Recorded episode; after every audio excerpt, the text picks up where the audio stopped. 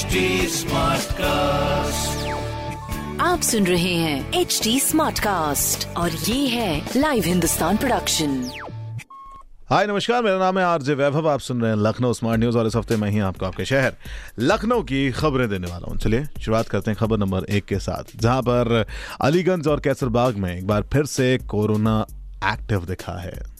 जी हाँ बड़े दिनों से कोविड की हमने ना बात की है, ना चर्चा की है, और इसी के चलते हुए शायद हमारे जहन से भी कोविड पॉजिटिव या नेगेटिव शब्द गायब हो चुका है। जिसको देखते हुए अभी कोरोना का प्रकोप धीरे धीरे घट तो रहा है, लेकिन शहर के अंदर वापस से कोरोना के छः नए मरीज़ देखने को मिले हैं। ये मरीज़ हैं अलीगंज और कैसरबाग के अंदर। जी हाँ मंगलवार को छः लोग कोरोना वायरस की चपेट में आए। यह मरीज़ लखनऊ से सिर्फ़ दो इलाकों के हैं। जी हाँ अगर आप ओवरऑल देखें तो कहीं ना कहीं एक बार फिर से हमको वो सतर्कता दिखानी होगी, जिससे ये नंबर्स वापस से बढ़ते हुए नज़र ना आए। और साथ ही, इसके ऊपर, अगर आप कहें कि क्या प्रशासन का टेक रहा तो प्रत्येक मरीज़ के संपर्क में आने वाले 50 लोगों की जाँच कराई गई है। यस, इनकी रिपोर्ट आज मिलेगी और उसके बाद पता चलेगा कि क्या इनसे और भी लोग संक्रमित हुए हैं।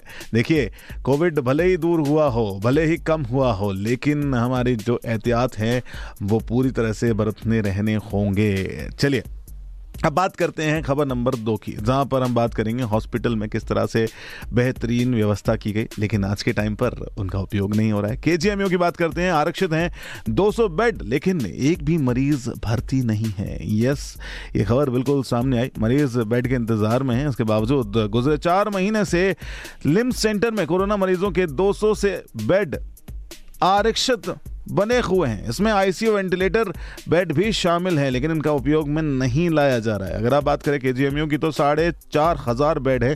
ज़्यादातर बेड भरे रहते हैं। कोरोना की वजह से लिम सेंटर में 200 बेड को आरक्षित किया गया है। लखनऊ में कोरोना संक्रमण नियंत्रण में है। लेकिन इसके बाद भी उन 200 बेड्स का इस्तेमाल बाकी मरीजों के लिए नहीं किया जा रहा है। अगर आप मरीज़ संक्रमण की चपेट में आ रहा है तो लेकिन 99 परसेंट लोगों को होम आइसोलेशन ही दे रहे हैं। दैट मीन्स हॉस्पिटलाइज कराने की ज़रूरत नहीं है। तो ये अब देखने होगा कि किस तरह से इन बेड्स का उपयोग किया जाएगा।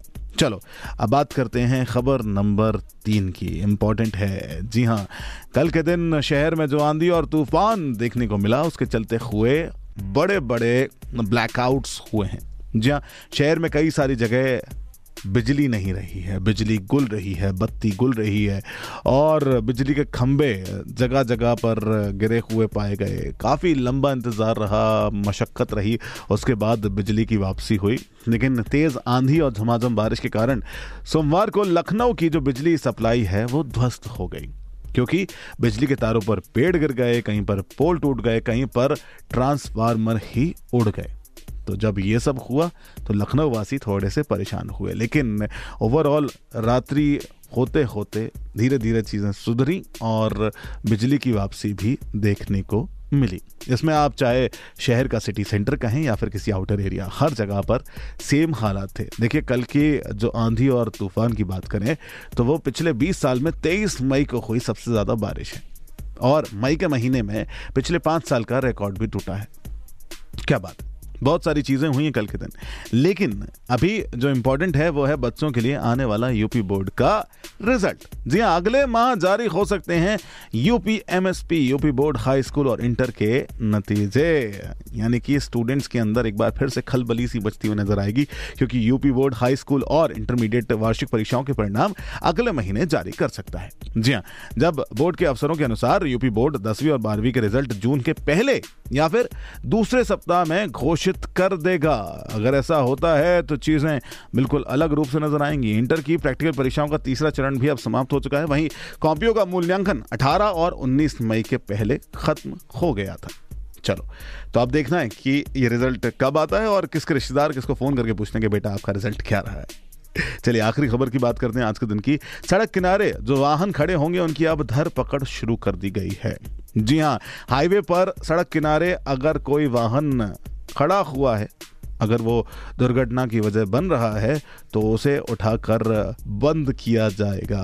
बेहतरीन ट्रैफ़िक व्यवस्थाओं को लेकर अगर आप बात करें, प्रशासन इस टाइम पर सख्ती पर है और ज़रूरी भी है, क्योंकि शहर की इस ट्रैफ़िक व्यवस्था को सुचारू रूप से चलाने के लिए आपको कुछ कठिन कदम भी उठाने होंगे। तो ये थी कुछ खबरें जो मैंने प्राप्त की है। प्रदेश की नंबर वन अखबार, हिंदुस्तान अखबार से अगर आपका कोई सवाल है तो ज़रूर पूछिए। सोशल मीडिया पर हम अवेलेबल हैं at the rate H T smart cast के नाम से। जी हाँ आप फेसबुक इंस्टाग्राम और ट्विटर पर कोई भी सवाल कर सकते हैं। और ऐसे ही पॉडकास्ट सुनने के लिए आप लॉग इन कर सकते हैं W W W dot H T smart cast dot com पर।